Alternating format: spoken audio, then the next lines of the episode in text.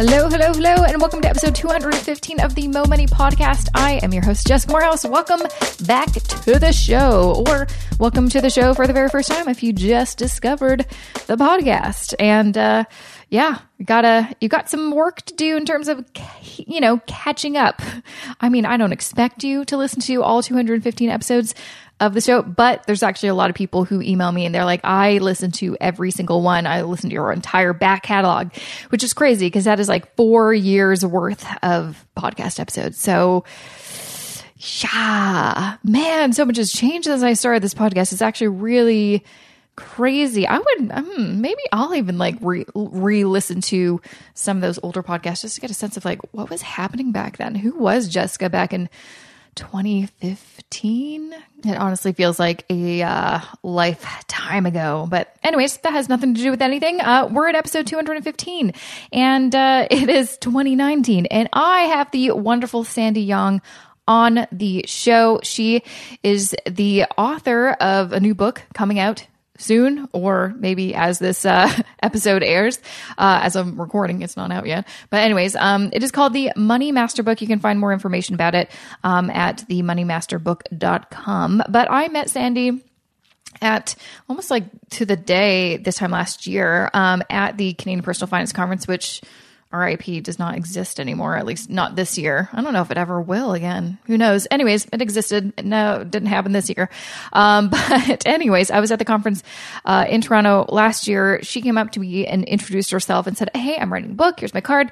Let's keep in touch. I'm like, okay, cool. And then she was nice enough to come to a few of the events that I was speaking at or hosting. And uh, we just got to know each other. And she's just the nicest, uh, loveliest person who really knows her stuff when it comes to money. And so I wanted to have her on the show to talk about different aspects of her book and why she decided to write, self publish and write her own uh, book. We have very similar stories, which I think is very relatable. If you're listening to the show and you're, you know, probably in our age range, if you're a millennial and want to get better at money, you will relate to this episode. But uh, yeah, you're gonna you're gonna love this episode. It's really great, and of course, because uh, I'm doing a huge long season long contest, uh, giving away books all the books that are basically featured on season nine of this show. If you go to jessicamoorhouse.com slash contests, uh, I'm going to be giving away copies of her book plus books, you know, copies of books of all the other kind of authors that have been on the show this season. So make sure to check that out. Uh, in case you never listened to the end of these episodes and this is the first time hearing you, I'm letting you know now. And uh, before I get to this interview with Sandy, I just want to share a few words about this episode's sponsor. This episode of the Mo Money podcast is supported by Manulife Vitality. Did you know that 60% of deaths worldwide are caused by four things cardiovascular disease, diabetes, chronic lung disease, and cancer? And these are largely caused by lifestyle choices such as smoking, poor diet, alcohol, and physical inactivity. These are all choices that you are in control of. So why not make changes today to have a healthier tomorrow? Enter Manulife Vitality, a first of its kind wellness program in Canada now available for all Manulife Cover Me health and dental plans. Manulife Vitality is meant to help Canadians live longer and healthier lives by providing personalized goals so you can improve your health and be rewarded along the way. How it works is simple. You track everyday activities like getting your steps in, working out at the gym, and getting regular physical checkups and dental screenings, and you get rewarded with points for your progress. The more engaged you are and the healthier your choices, the more points you can earn to redeem for Amazon gift cards, discounts at hotels.com, and savings on your insurance premiums. Plus, you can get an Apple Watch for as little as $0. To learn more, visit CoverMe coverme.com or manulife.ca slash vitality. Once again, that's coverme.com or manulife.ca slash vitality. Thank you, Sandy, for joining me on the Mo Money podcast.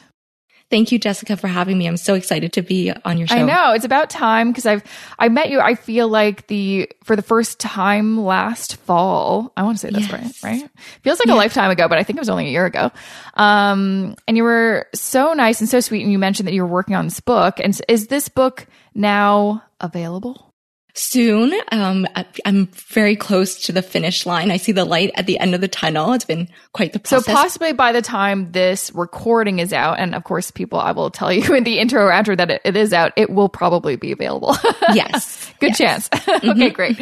And so let's uh, go back. So I first met you, and this may be the first time that people are discovering you as well. Do you want to kind of give a little backstory of uh, who you are and how you came to basically you know take this you know big leap of faith and and write your own book about personal finance can is something that you feel so passionate about. Mm-hmm, sure. Yeah so for for those who uh, don't know me i went to ryerson university uh, for the ted rogers school of uh, business program. And when I graduated from there, I looked at my future for starting out you know, having a good job. And I knew that I needed to pay off my student loans right away, like OSAP. Did you have a big, sizable student loan? Yeah. And then after that, I, I figured out like, hey, I've got these major life milestones, just like most other people. Saving money for a new property, saving money for a car, having my dream wedding, and then kids RESP and then my retirement. I'm like, okay, let me sit down. And luckily for me, I like numbers in Excel. So I put together my own document to keep track of how much money I made and, and what my expenses were and what my life goals were and how much I need to save up to achieve those. And from there, I think in my 20s, it was kind of a very lonely journey um, because it's t- tough for people to talk openly about money, right? But the odd conversations I'd have with my coworkers and my friends, I soon realized that a lot of them were still paying off student loans um, a decade after, or they were struggling and living paycheck to paycheck, and they had no idea the the basics of saving and investing. And how did you? It sounds like you already had like a good like head on your shoulders. Like most people after finishing their degree wouldn't have been like, I'm going to make an Excel spreadsheet. Does a lot of that have to do with like maybe your business degree or, or, or how you were brought up? Cause it sounded like you already kind of knew this stuff. Whereas totally agree. When I talk to people my age, most of the time they're like, Oh my God, I have no idea what I'm doing with money. I'm like, we're in our thirties now. Mm. Like, huh, interesting. Yeah, for sure. I think a part of it the, the, business degree helped a bit, but I mean, when what you learn in school, you learn about corporate finance and business finance, not so much about personal finance. And um, it was a good friend of mine who had recommended me to read the classic book "Rich Dad Poor Dad" by Robert Kiyosaki, and that was I call it my gateway book into the world of finance. And from then, I was immediately hooked, and I went to the local library and I would just borrow personal finance book after personal finance book. And I just taught myself how to do it. And from there, I was just, in a way, I was kind of addicted or a money nerd. And I just took ownership to handle my money because growing up, living in a household where my father was a sole provider for our family, um, it, you know, it was tough. And we lived a very modest and, and uh, humble life. And we didn't really go on any family trips. And uh, you could see that my father was good at budget keeping and, and managing money and having just enough for us. But, um, you know, with my mom, she had mental illness. So she had to be a homemaker and, um, there were some good uh, good sides to seeing my father handling money, but then also the bad side, seeing my mother struggle and being dependent on my father. And I think that I realized that I wanted to be an independent woman and to to be able to have the lifestyle that I, that I wanted. Right. Yeah. No, that's I think a lot of people can really uh, identify with that myself included like similar situation grew up in a household where my mom was the money manager so it wasn't so much the the independence factor but it was just the uh, we grew up very frugal and I remember like I'm like once I'm an adult I'm going to do things differently and obviously I made different choices they had like 3 mm-hmm. kids in their 20s like they did pretty good but you know it's it is one of those things and I think that's like almost a very well, I don't know, maybe I'm just saying this, but I feel like a lot of millennials that come across, they have a very similar kind of perspective in that they grew up a certain way. And then when they, you know, when I become an adult or finish university or whatever, they're like, I want to do better or find a way to get the stuff that I wasn't able to, whether that means like we never traveled as a family. So I want to make mm-hmm. sure that is a big priority or, or whatever the case. So I think that's really fascinating. So that clearly had a big impact on your trajectory, I think. So, so you finished university, you started uh, working, and you started kind of getting into, you know, reading all these personal finance books. And it sounded like you kind of made a plan, and then you just started working towards it. Is that kind of how it happened? Yeah, that's pretty much how it happened for me. Uh, I had the benefit of living at home. You know, my parents didn't force me to move out, and and even though I was on a very modest salary at the time working in for the conference planning industry, um, I made sure that every paycheck I automated it um, to make sure that it goes into my savings and then eventually into my investments. And I saved about probably 40 to 50% of my paycheck by living at home for pretty much the majority of my 20s. Um, and and thank goodness, you know, I had a, a good relationship with my father. Um, to to make that happen because I know some other people struggle with that family dynamic where they're an adult now, but yeah, sometimes it's not an option. Yeah, I I remember like I I stayed at home after I graduated for an extra year and I was just so ready to get out of there but I I was broke and didn't have it like I couldn't find a job and I'm pretty sure like your story similar in that you I read somewhere that you graduated in 2009 is that right? Mm-hmm. Yep. Yep. During the economic recession. Me too. Not a good time. Yeah. not a good time, right? And you're like, okay, so this isn't what, because like literally it's funny. I talked to people who graduated a few years earlier, like 2006, 2007, and they're like, oh, like it was easy peasy. They found a job right away and started earning. And I'm like, wow, if I'd only just like graduated a few years earlier, I'm so curious what I mean, I'm glad I'm on the path I am, but I'm so curious how things would have been different because I feel like because I graduated when I did and it was so difficult, like I had to learn about money because I had none. yeah, like just being starting from the the ground up and um, you know, being able to learn that money just I mean, you have to earn money and be able to preserve that and build your own wealth. And I think in hindsight, it it's kind of like a blessing in disguise that uh, I'd graduated during the economic recession and and I had you know some savings in an RSP and I remember my dad telling me okay you know don't touch your money. And even though it's down right now eventually it'll bounce back up. And I took his advice and and he was right. So I'm glad that he kind of gave me some few tips here and there to kind of make sure that I had the right money mindset going forward. Yeah. And, and the, the, truth is, like, you know, you and I were lucky in that we had some good role models that were there to kind of give us those kind of starting out tips. Whereas a lot of people, they don't because maybe their parents also aren't very financially literate, which is, you know, I, I think it's even harder for those people because they really are starting from unlearning some things and then learning these kind of new habits to kind of start implementing in their lives. So I, I, assume that is kind of one of the inspirations of you creating this book so people will have kind of a, a new modern take on how to kind of get started with that kind of stuff. Yeah, I just figured, you know, after spending a good decade teaching myself how to save and invest my money in the stock market and now um, being a real estate investor, I figured, hey, if I can do it, I can teach other people how to do it. And so I can help others to become financially independent. Mm-hmm. So let's get started with this book because it seems like a very huge undertaking. um, what was like when you were thinking of like, I'm going to write my own book about personal finance to help people where, you know, you kind of wish you had maybe this particular book in the layout that it is.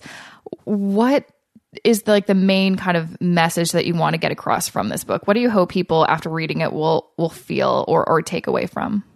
Having surveyed and spoken to friends and family members and colleagues, I noticed that a lot of people, especially millennials, they they tend to feel like they don't know where to begin or they feel overwhelmed or they want to defer it till the future or later date and and they just want to hide away from it because let's face it, when it comes to when you see, um, you know, all these figureheads on TV, sometimes they use complicated terminology and it just, it just sounds just so sophisticated and, um, as if like it's really complicated. But then when I started reading a bunch of these personal finance books, a lot of them had the same message being like, well, you can have a diversified portfolio and buy and hold passive investing for the long term. And then once you have the foundation, it's really simple. And that was kind of a, a, light bulb experience for me. And I think that just being able to shed some light on that um, for millennials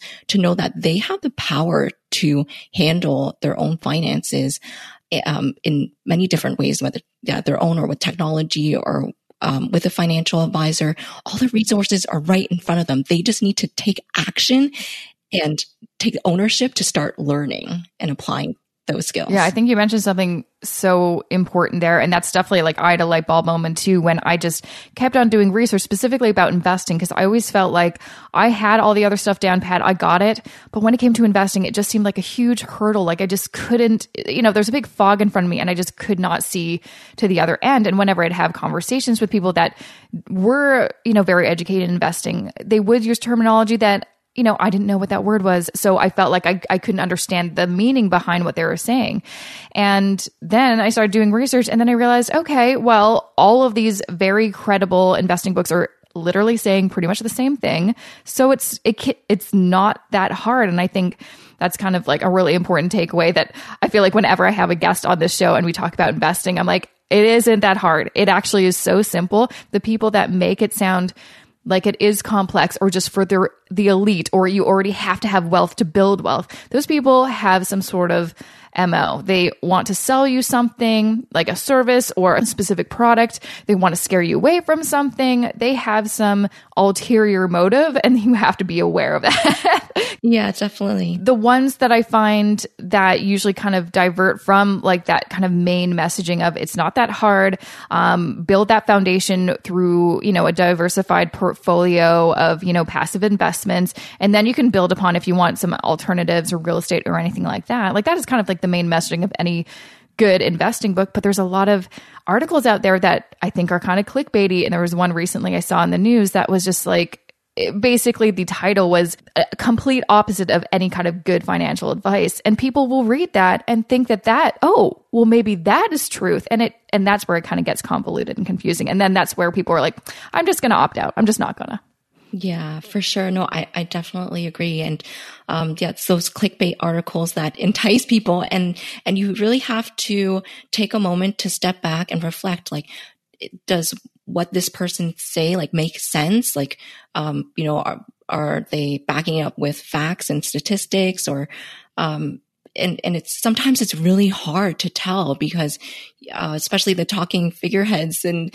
they sound like they're all credible and as if they can predict the market but in reality no one can right yeah so. it's it's it's frustrating and also you know like you said like there's so many you know people that ha- are you know the personal finance experts or these you know uh, very well-known authors that are still around and still talking and some of the information that they're saying i'm like i don't think that's accurate or factual. So where is that coming from? And it's it's it's one of those things where it's like if you want to be savvy with your money, you have to be a very critical thinker and really consider like every piece of content that you read. Because sometimes man the stuff that i read sometimes from people that like i oh this person wrote a really good book why are they saying this information that doesn't that doesn't go along with all this other information that i know is accurate it's really it's frustrating for someone who knows this stuff. I'm like, it is so frustrating.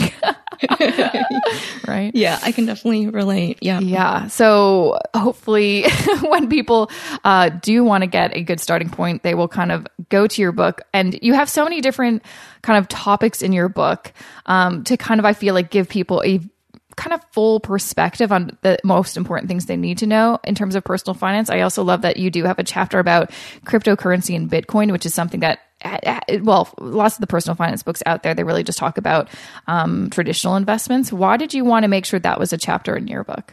Mm-hmm, yeah.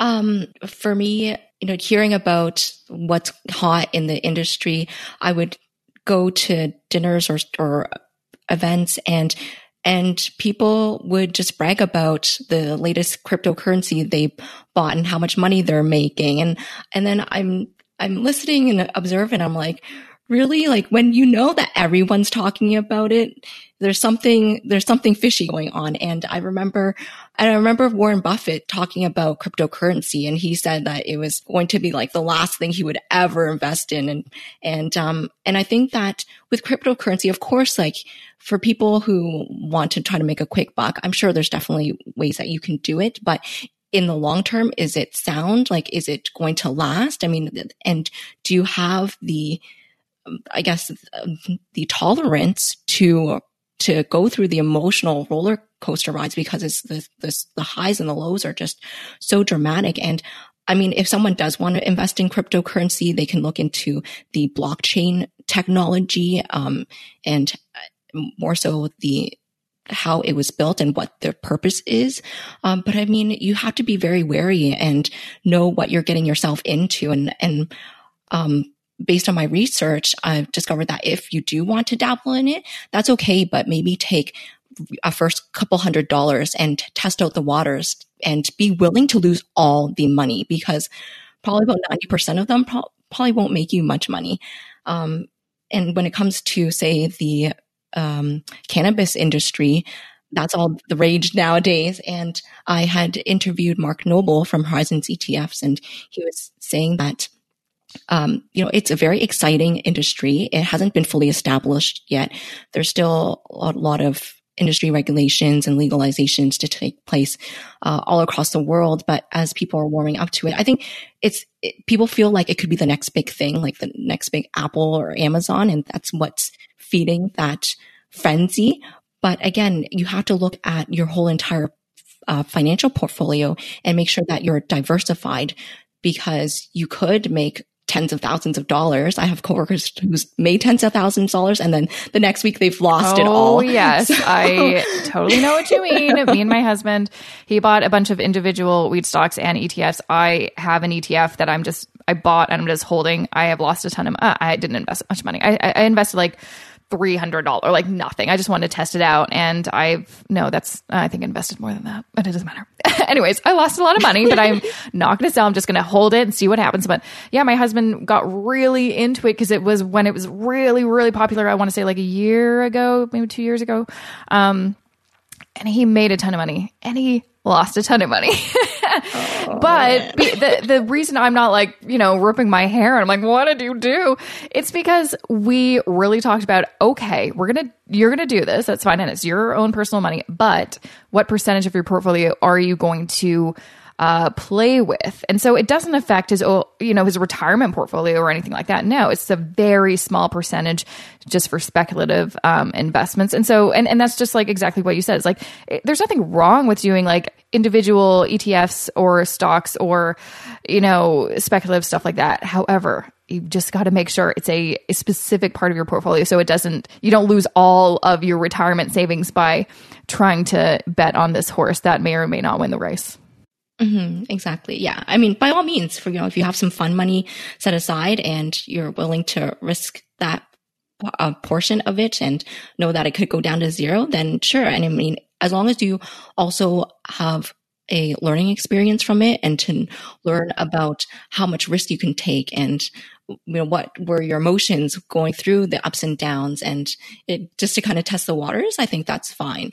Um, but would you put all your life savings in it? I probably wouldn't recommend that. No like you wouldn't gamble you know go to the slot machine and like put your whole life savings or anything like that. Like you would never do that in real life but i think people get caught up because they hear of these people that bought the stock that just came out and made a ton of money. Like, oh, I wish I did that. Well, maybe I'll do it for the next one or whatever. And it's just, uh, it's it's hard because it's like, yeah, no one can predict the winners really. So you just never know. Um, part of your book, you also talk about, which I really like, just the kind of uh, habits and thoughts of some of the wealthiest people. Because I feel like in general, all of us are trying to learn about personal finance and how to better manage our money and invest our money and all that kind of stuff so we can build our wealth and, you know, live a better life. We don't always want to be stuck to a budget and all that kind of stuck stuff. Um, so what are some of the things that when you were doing your research you found, oh, these are so these are how the wealthy people are kind of uh, managing their money or, you know, these are some of the habits uh, that maybe we should kind of take into consideration for our own lives. Mm-hmm. Yeah. So, um, one of my favorite things that I recommend is to create a dream board or a mm, vision board. Big fan of and, that. Mm-hmm. Yeah. And I think that is great because, um, so what a, a vision board is, is that you take all of your goals that you want to achieve, and there could be different categories. It could be education, career, um, of course, uh, you know, what kind of house do you want? What kind of car? Do you want to go on vacations? Like what kind of lifestyle do you want to have? What kind of skills do you want um, to achieve? Or maybe you want to have a family and you write down those goals and, and you can go through Pinterest, which is what I did, or take some I love it. uh, lifestyle magazines and cut out different pictures um, and put them on a poster board and you can write down the the date that you want to achieve it by. And so my husband and I put together our our vision board and we update it maybe about every 6 months or every year.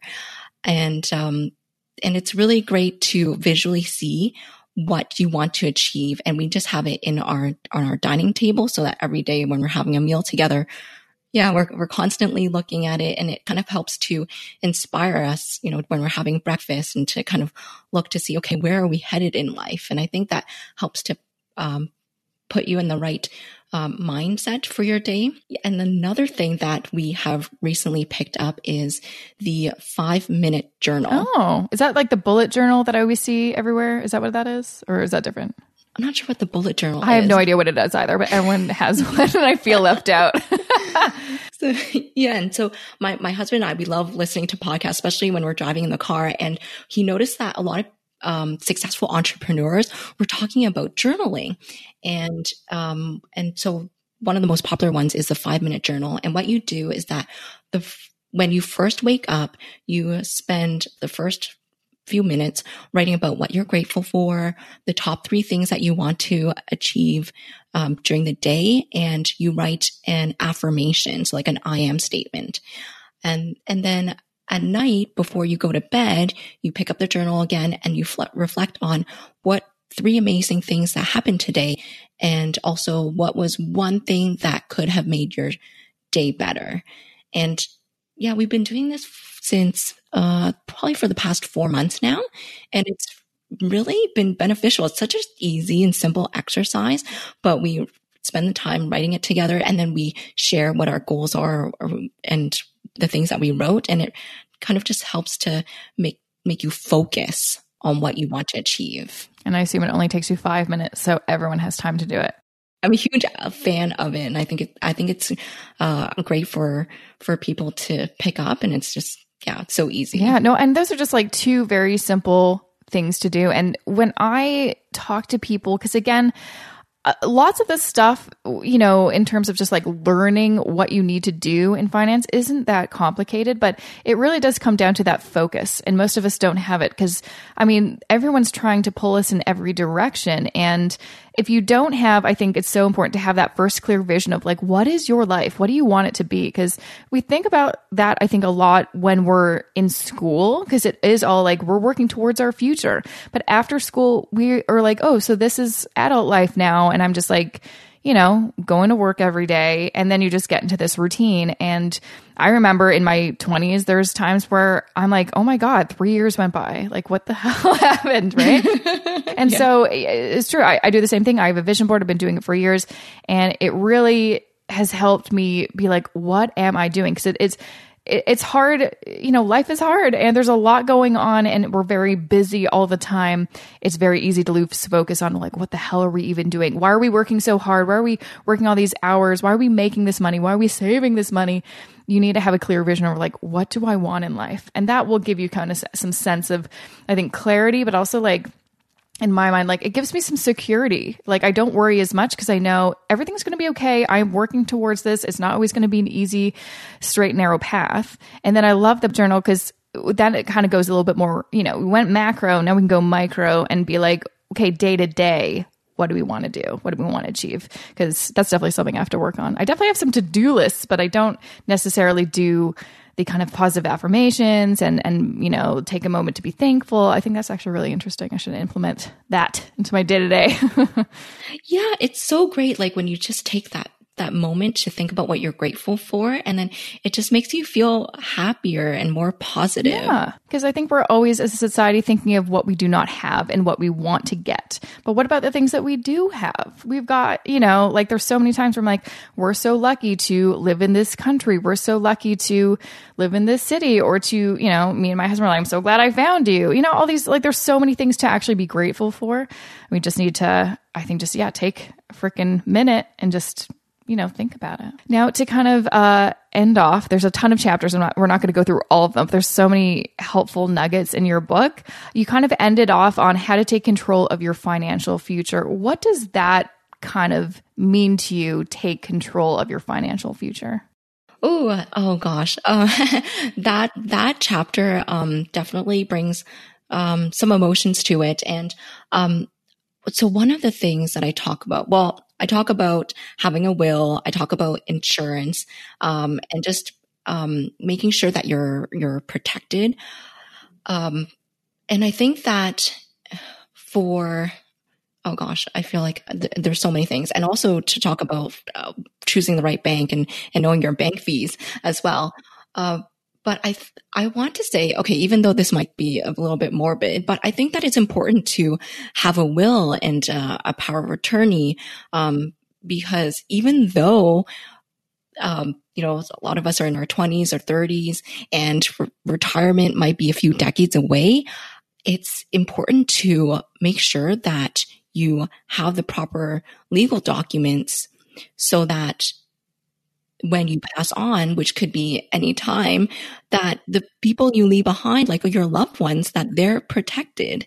And it, yeah, it may seem like it's early, but, um, you know, for me, I had an older sister and she passed away from leukemia at the age of 27 and I was only 13 at the time. And so I knew from very early on in my teenagehood that life is precious and, and, and um, having to deal with um, family affairs, like the state, with someone who doesn't have a will, it was a, it was a, a huge headache and a huge burden. And I think that sometimes these are things that people in our in our age group may overlook but especially for people who have young children like as parents you should definitely uh, have a will for so that you have caregivers to take care of of um, your children. So yeah, no, I, I, it's so true. And I I recently came out with um like a, a video I did on the idea of wills because again, it is something that is such an important part of your financial plan, and most of us. You know, millennials or younger people don't really think about that because that is like,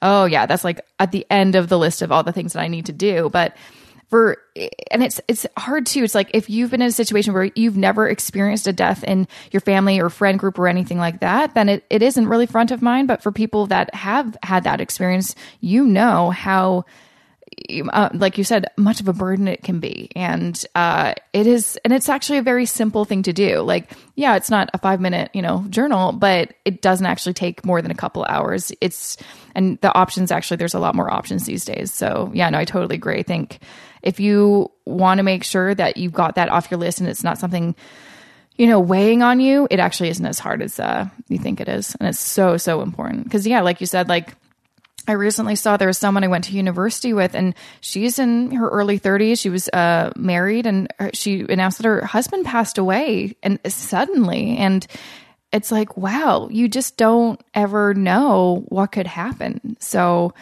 I mean, obviously, hope for the best, but prepare you know, for the inevitable because we all die one day. But yeah, that does sound morbid. Let's not end on that note. I'm going to find a more positive note that we can uh, end on.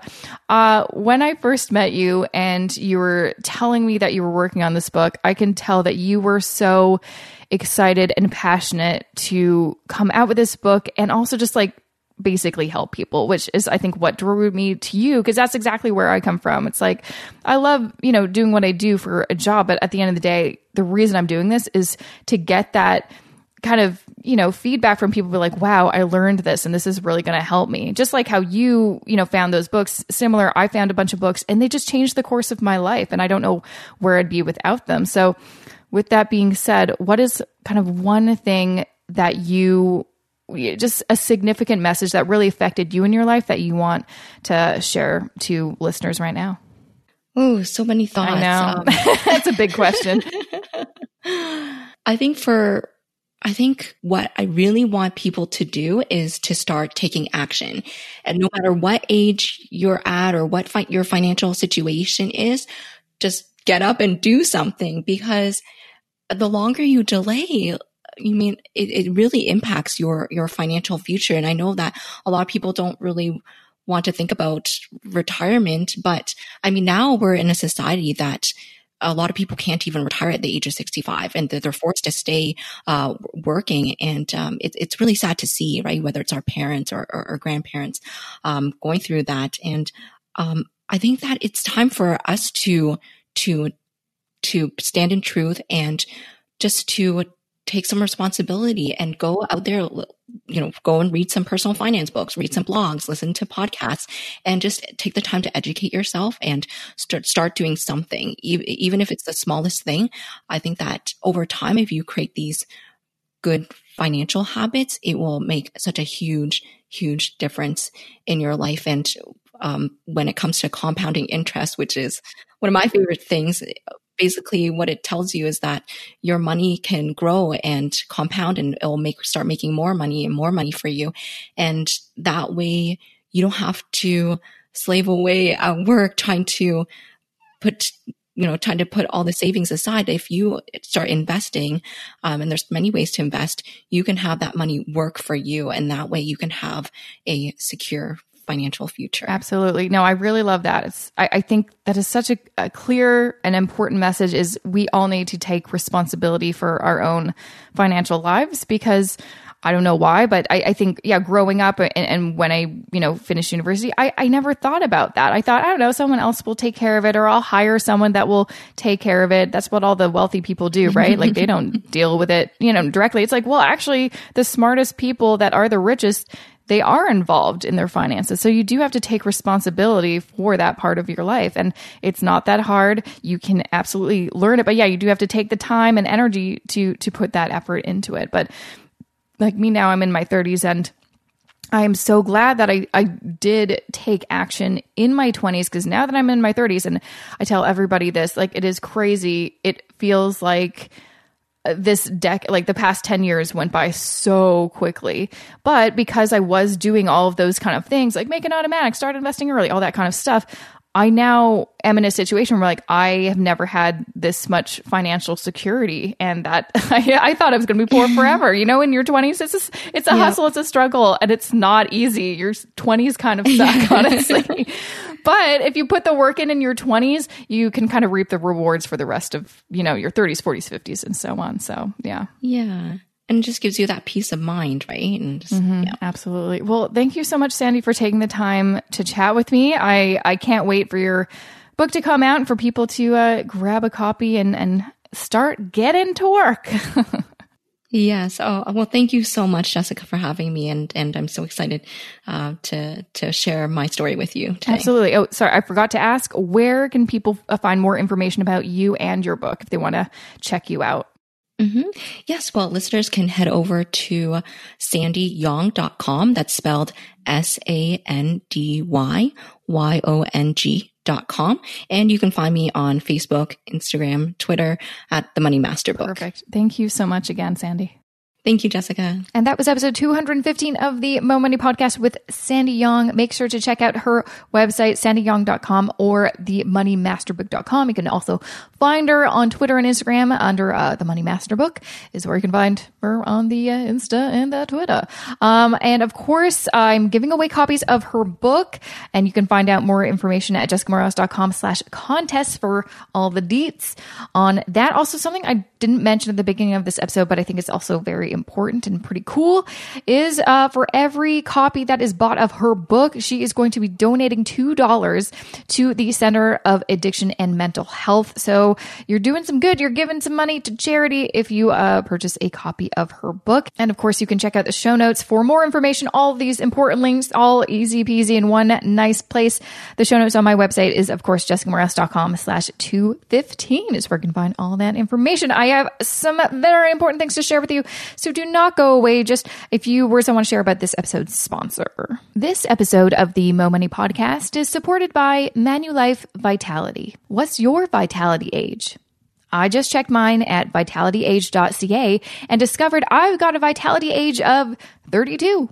Not bad considering I'm 33. You see, your vitality age is an indication of your overall health. And depending on your daily lifestyle choices, it could be higher or lower than your actual age. To get more people thinking about their overall health, Manulife is expanding its Manulife Vitality Wellness program to help you understand how to improve your health and give you that extra bit of accountability and motivation you've been looking for. Available on all Cover Me health and dental plans, the program works so that the more engaged you are and the healthier choices you make, the more points you can earn towards earning Amazon gift cards, discounts at hotels.com, and savings on insurance premiums. Plus, you can get an Apple Watch for as little as zero dollars. To learn more, visit coverme.com or manulife.ca slash vitality. Once again, that's coverme.com or manulife.ca slash vitality.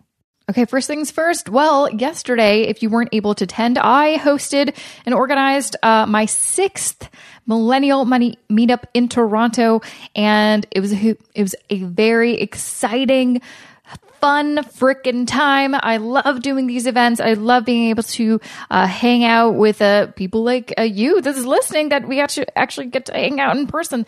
And uh, if you were not able to attend, or if you did, and you're like, damn, they talked about some great things. What was that thing? I cannot remember. You're in luck. I have recorded that uh, whole panel discussion video and audio. I will be releasing it soon.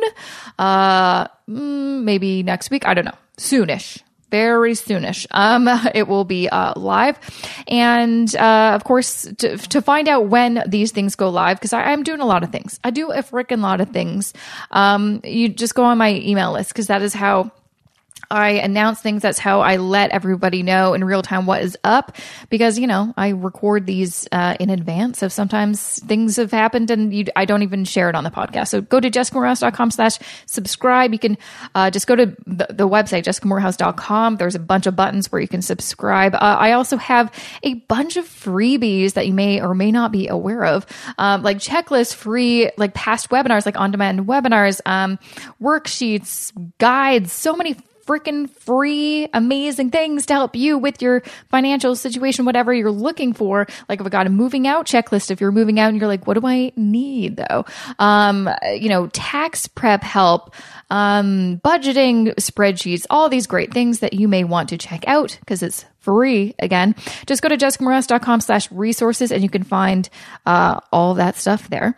And uh, I also have a great Facebook group called the Money Life Balance Facebook group. And you can find it at facebook.com slash group slash money life balance. But it's just a private Facebook group where we can all uh, talk about money and ask each other questions and not be afraid to ask a stupid question because there's no such thing as a stupid question. It just means you just don't know the answer again, right? Um, so I uh, started a couple years ago now. There's over 2,000 members.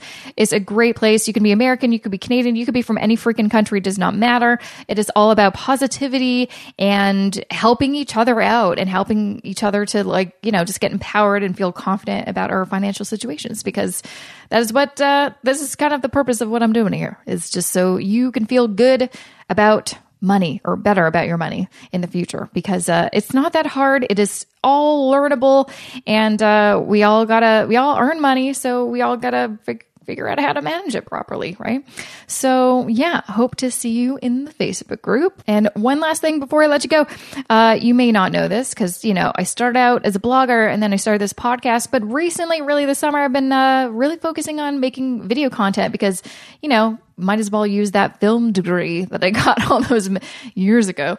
Um, so I have a YouTube channel just under my name, Jessica Moorhouse. I've been putting out videos every single week about pretty much every kind of topic, you know, topics that I share on this podcast, but it's just me giving you pretty much answers to your questions. So, uh, you know, investing, debt and credit, um, just managing your money. And then sometimes I do ridiculous things because I just want an excuse to make a video on it, like, you know, uh, talking about doing a DNA kit and stuff like that. Uh, totally irrelevant, but I just like sometimes just want an excuse to make a video about something that's not about money. But anyways, if you want to check it out, just go to YouTube, Google my name, Jessica Moorhouse. You'll find me right up there. Make sure to subscribe and check me out. Let me know what you think or, or what you want me to make a video on in the future. I think that'd be really, really cool. Um, so that is it for me. Thank you so much for listening. I will be back here next Wednesday with a fresh new episode of the podcast, and you're gonna love it. Actually, I've got two episodes for you next week. Exciting.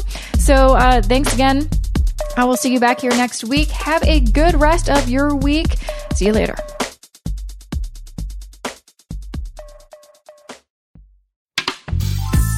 This podcast is distributed by the Women in Media Podcast Network. Find out more at womeninmedia.network.